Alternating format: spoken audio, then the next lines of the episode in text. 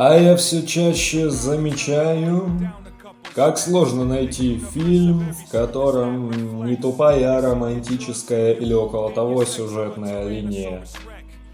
Ведь серьезно, чаще всего фильмы, содержащие любовную линию, делают основной упор именно на нее, и благодаря, точнее из-за этого, фильмы становятся достаточно дерьмовыми. Мы все прекрасно понимаем, что лучший способ испортить ленту – ввести в нее романтическую сюжетную линию. Но, как и во всех остальных правилах, есть и исключения.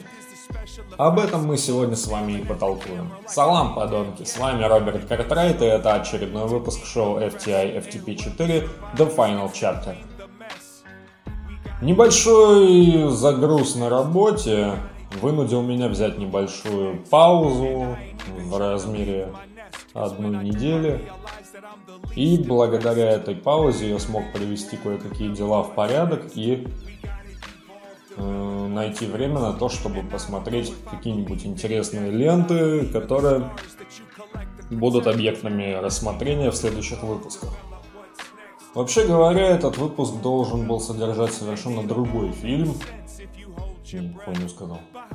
В этом выпуске должен был быть рассмотрен совершенно другой фильм, но та версия выпуска, которую я записал немножечко так под градусом, меня совершенно не устраивает, поэтому если он когда-нибудь и выйдет, то очень не скоро, потому что, ну, это реально получилась какая-то хуйня.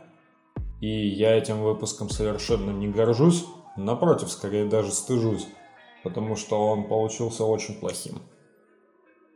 Но жизнь продолжается, люди трезвеют, поэтому сегодня мы имеем то, что имеем. А имеем мы сегодня одну из самых интересных киноработ Тони Скотта, выпущенной в 1993 году.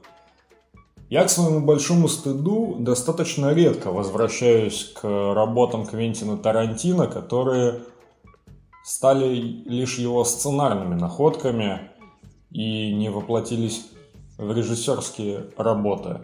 Бля, ну я опять хуйню несу, но вы меня, наверное, поняли. Речь о тех фильмах, в которых маэстро был только сценаристом, но не занялся режиссурой вот этих вот сценариев. Две самые известные такие работы, это, наверное, «От заката до рассвета» и «Прирожденные убийцы». Но фильм, о котором мы потолкуем сегодня, называется немножко по-другому. Кристиан Слейтер и Патрисия Аркет в главных ролях, Тони Скотт режиссер, а Гэри Олдман играет чувака с дредами. По сути, Гэри Олдман в этом фильме предсказал Децла. Печалька. Итак, сегодня у нас на повестке дня фильм под названием «Настоящая любовь». И все малолетние девочки, которые услышали название, такие, «А, это наверняка будет что-то очень романтичное. Хуй там был, ребята! Романтика-то там будет, но как и почти во всех работах Квентина, в названии вынесен такой иронический смысл данной фразы. Ведь по сути, твой любимый человек это не просто тот, для кого ты готов на все. А это именно тот человек, для которого ты ебать как готов на все. И в данном случае Кларенс и Алабама это более чем успешно подтверждают. Не раз и не два они готовы буквально разорвать своих обидчиков в клочья, чтобы спасти своих любимых. Ну и в первую очередь, конечно же, друг друга. А завязка у этого фильма это, пожалуй, его единственное реально слабое место, потому что у Квентина, у его сценариев, наверное, тупее завязок не было вообще. Чувак по имени Кларенс приходит в детройтский кинотеатр, чтобы посмотреть марафон кинофильмов с актером Сонни Чибой – Потом Хуякс знакомится с бабой по прозвищу, точнее по имени Алабама, хотя какой долбоеб назвал своего ребенка Алабама, сука. Прострелите ему дупло. Ну вот, суд до дела, они знакомятся, ля-ля-ля, 3 рубля, потом они трахаются в ту же ночь, потому что это 93-й год, почему бы и да. А потом она такая, бля, короче, сорян, это я девочка по вызову, меня наняли, чтобы ты с кайфом провел свой день рождения. А потом так, ля-ля-ля, я в тебя, кажется, влюбляюсь, и все, короче, они практически следующим утром идут жениться. И вот под таким вот знаком всеобщего помешательства проходит первые полчаса фильма. Потом Кларенс отправляется к ее бывшему сутенеру, чтобы забрать ее вещички. Оставляет после себя небольшое побоище, маленькое совсем, но вот совсем чуть-чуточку. Ну, минус два, ну что, ну, блядь, ну это чуть-чуть совсем, да. В сравнении с тем, что происходит в фильме последние так минут 20, это реально совсем-совсем чуть-чуть. Ну и затем они отправляются в бега, потому что вместо вещичек Алабамы Кларенс прихватил чемодан с кокосом. Соответственно, им нужно съебаться из Детройта, отправиться туда, где их никто не найдет, но, конечно же, их там найдут, и постараться аккуратно сбыть кокос.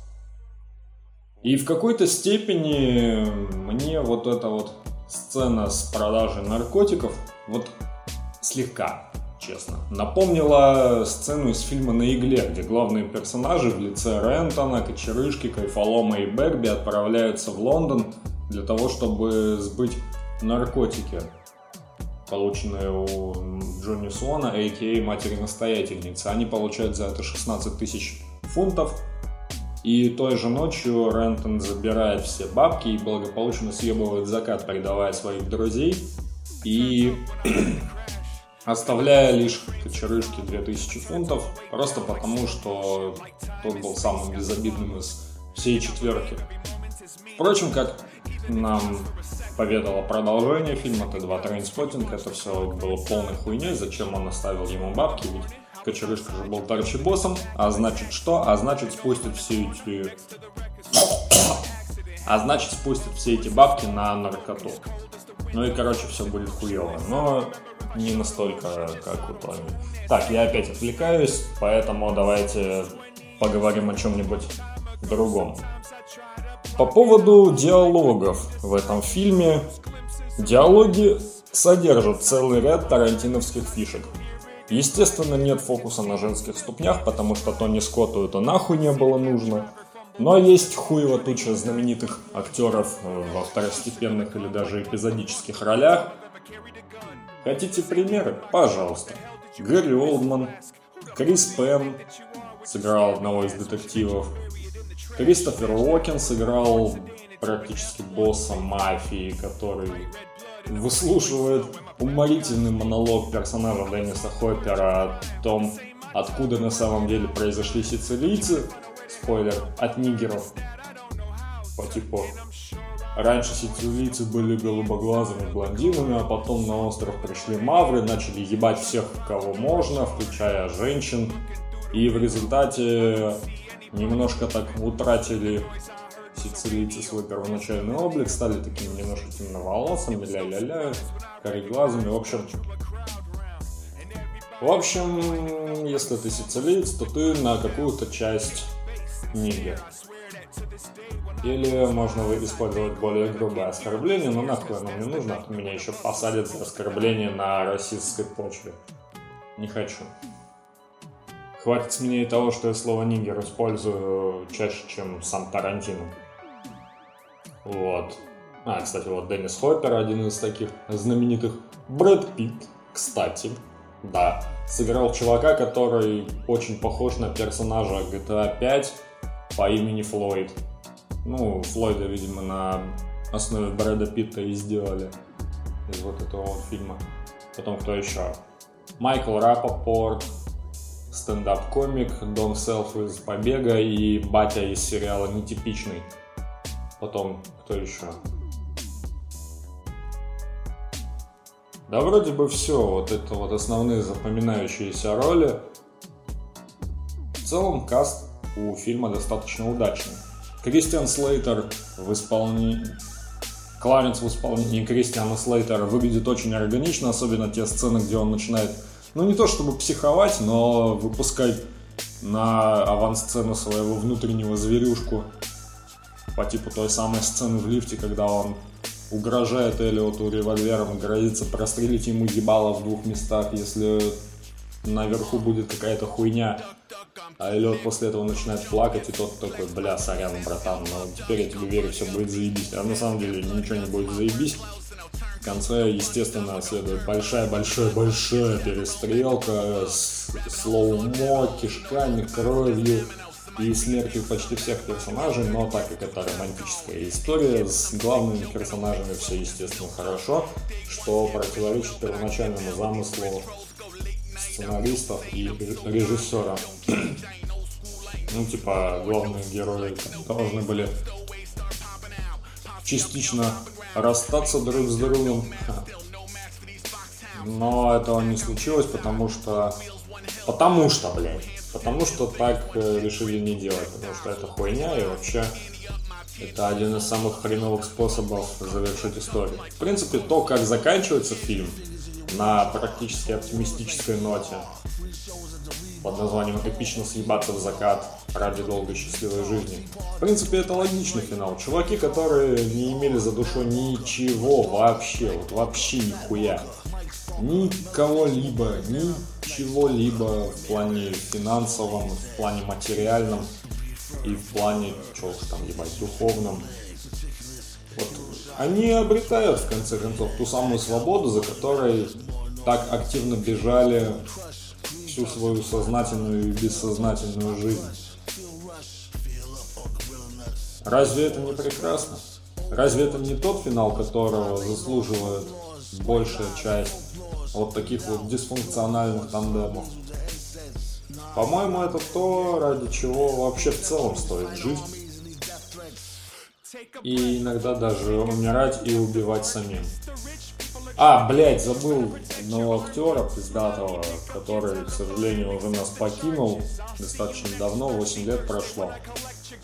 И это была одна из первых его серьезных ролей, в том числе благодаря удачному воплощению данного персонажа. Актер в дальнейшем получил свою самую известную роль. Естественно, я говорю про Джеймса Гандальфини. Это тот самый Тони Сопрано из сериала «Клан Сопрано». И здесь он играет достаточно зловещего чувака, который еще не облысел в достаточной степени, но уже начал неплохо обращаться с дробовиком. Вот. Это была его прорывная во многом роль.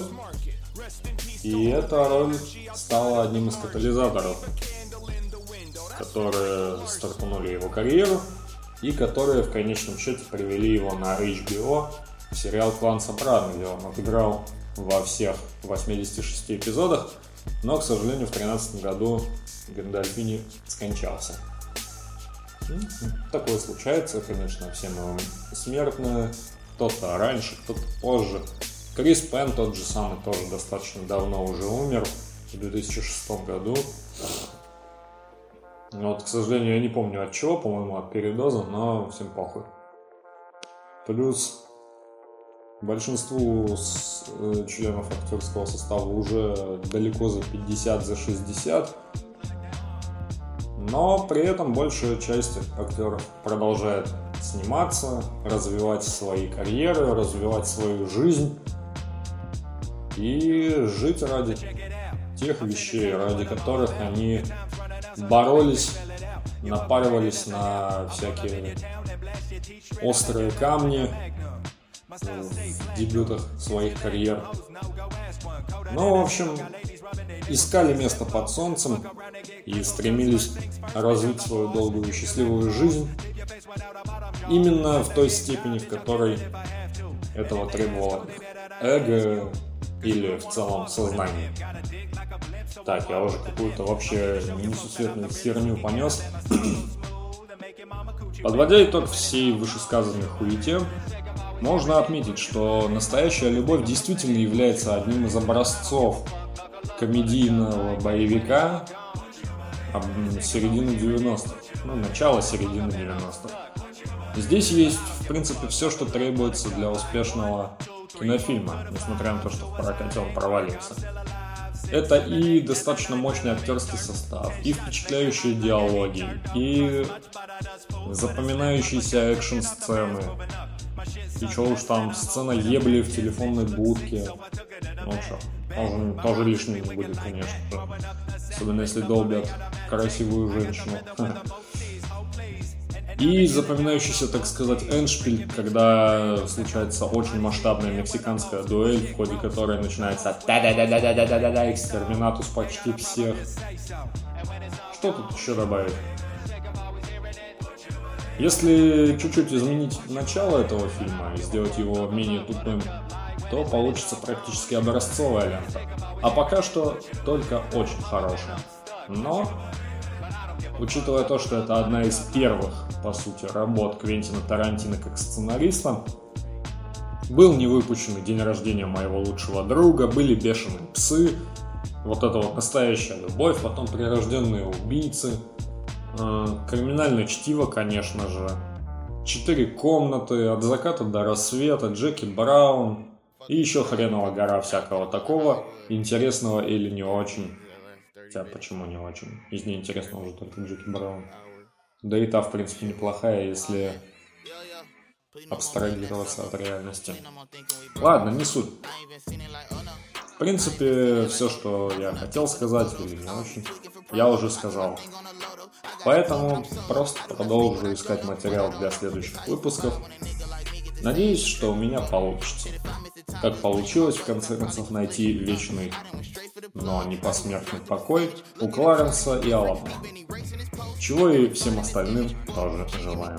Правда, не обязательно для этого мочить всех на пролом. Но иногда без этого, увы, не обойтись. На этом, пожалуй, все. С вами был Роберт Картрайт и шоу FTI FTP4 The Final Chapter. Думаю, что теперь шоу будет выходить в штатном режиме по средам и субботам в 16.30. Впрочем, это нихуя не точно. Все, пиздуйте домой. Стоп, снято. Like the usual, no, I ain't meeting that no boy going for sushi at Roku. I motherfucking told you I'm sick of these niggas who wanna be all in the videos, in the photos. I think I should sign a Dev Roto. I'm, I'm local. I'm pocket from popping the pistol at Poco. I'm ch- ch- trying to be optimistic, but my options limited and I'm boxed in. You gotta stop these niggas before they got me. Get them, they go beyond infinity when you talk shit. Time, time, and ticket, you gotta watch them. And when you get popular, they wanna be partners. Pa- Please no yeah. more meeting that her. Please no more thinking we bros. I ain't been seen it like, oh no. I ain't been seen it like, oh. Don't force my hand, I'm forced to squeeze. Unfortunately, I'm forced to clean the earth and feed my seed with dreams that's been through dirt. Fuck. Uh, I'm forced to change my course, I'm cursed, of course. Remorse is gone, I see my bros get turned to corpse. I'm forced to see him using force and still let free in court. Uh. They pat me down, and grab me up. I'm black as fuck, I say it loud. I'm black as fuck. It's sad to say the dudes as black as me won't back me up. She mad as fuck. No, no, she packed it up. Uh, now I gotta take ownership. Uh, she the flaw in my force field that I was all for. Now I'm forced to get over it. I'm coping with a lot.